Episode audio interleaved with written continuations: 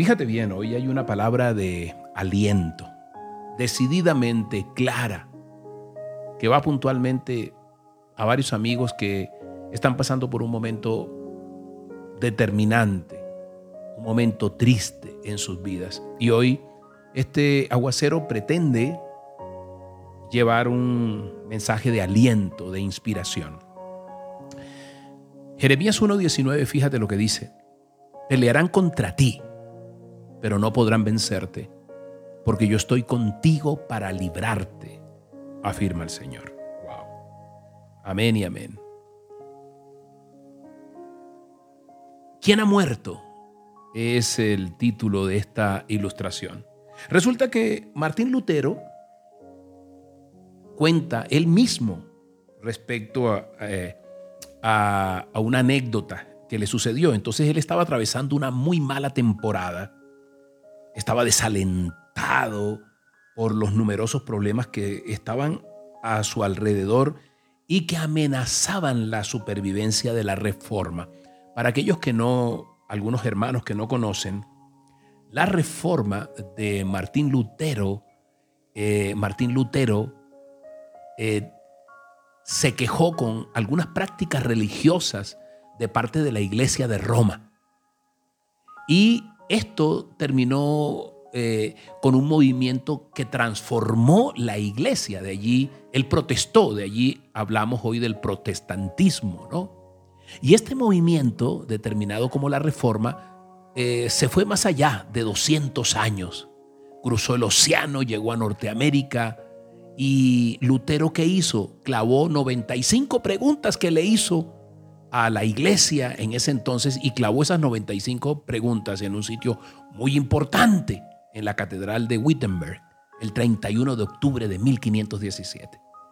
Y la queja que él tenía eh, era la venta de indulgencias. Por ese entonces estaban si tú tenías pecados, dabas un dinero y te daban un certificado que decían no tienes pecados. Ventas de indulgencias, ¿no? Y entonces él dijo, no, no, estoy en desacuerdo, esto no puede ser, porque eh, eh, lo que nosotros hemos creído es solo fe, es decir, somos salvos por fe, solo gracia, es gratis. Para eso murió Jesús en la cruz. Y solo escritura, lo que no esté en la escritura, en la palabra de Dios, no vale. Entonces, eh, él cuestionó todo eso y muchas cosas que tenía por entonces la, la iglesia, ¿no? Una teología eh, que estaba relacionada con el plan de redención, es lo que él quería. Y con el paso del tiempo se hizo necesario un nuevo entendimiento, mirar todo, porque empezaron a cuestionar muchas cosas y la gente que no estaba de acuerdo pues iba a la hoguera. Y entonces yo aquí te quiero hablar porque él estaba muy preocupado y, aquí es donde me quiero centrar realmente. Para algunos amigos que están pasando un tiempo muy, muy, muy oscuro. Y habla precisamente esto de que él estaba muy intranquilo, Lutero, ¿no? Estaba malhumorado por todo lo que estaba sucediendo, lo estaban persiguiendo. Así que eh, finalmente él estaba muy desalentado, Martín Lutero. Eh, Martín Lutero era un monje, ¿no? Era un, era un sacerdote. Y entonces una mañana eh, la esposa, él cuenta que se presentó en el despacho vestida de luto, un luto riguroso y entonces el extrañado, sorprendido, le preguntó, bueno, ¿y, quién ha muerto?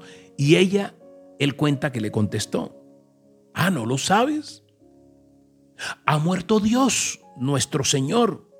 Pero, pero Catalina, así se llamaba ella, replicó el molesto.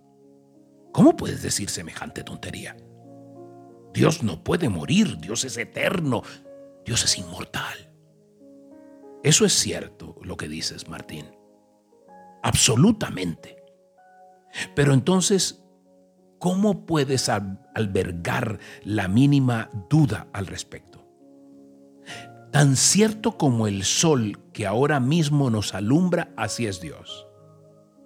Entonces, si tú me dices todo esto, y me preguntas, ¿por qué estás tan desalentado, tan deprimido, tan abatido? Entonces él cuenta para cerrar la anécdota que él entendió cuánta razón tenía su esposa y a partir de ese momento controló mejor sus emociones. Wow. Hoy es tiempo. Si estás pasando por un, un momento difícil, de que puedas ver que pelearán contra ti las, las dudas, las tristezas, los problemas, las necesidades, pero no podrán vencerte. Porque yo estoy contigo, te dice Dios. Acompáñame ahora a las nueve de la mañana.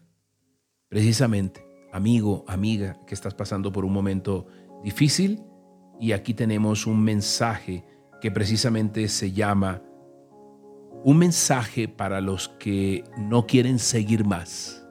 A las 9 de la mañana por mi canal de Facebook o de YouTube. Y ahora es tiempo de orar y orar con la palabra. La palabra de Dios dice en Josué 1.9, ya te lo he ordenado, sé fuerte, sé valiente, no temas ni te acobardes, porque el Señor tu Dios estará contigo donde quiera que vayas, donde quiera que vayas. El desánimo en nuestras vidas es el peor enemigo que podemos dejar entrar al corazón. Es un enemigo que va destruyendo la esperanza. Por eso no podemos dejarlo. No podemos dejar que entre porque ya situado en el centro de nuestro corazón, destruye todo, todo lo que Dios ha hecho y jamás nos dejará volver a ver todo lo bueno, todo lo significativo, todo lo maravilloso, todo lo grande que Dios ha hecho. Solamente sus bases están en lo que no está. Por eso hoy, Padre Santo, dile, Padre Santo, Padre Santo, yo hoy considero que pelearán contra mí, pero no podrán vencerme, Señor, ni el desánimo, ni la depresión, ni la tristeza, porque tú eres un Dios de verdad.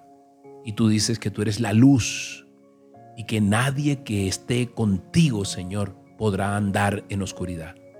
Yo hoy lo reclamo en el nombre poderoso de Jesús para mi hermano, para mi hermana, para mi amigo, para la persona que está escuchando este audio. Y tú lo levantas reclamo que tú lo levantas por encima de toda adversidad. En el nombre poderoso tuyo, Jesús. Amén y amén. Soy Moisés Angulo y Dios te dice, yo voy contigo con este aguacero de amor.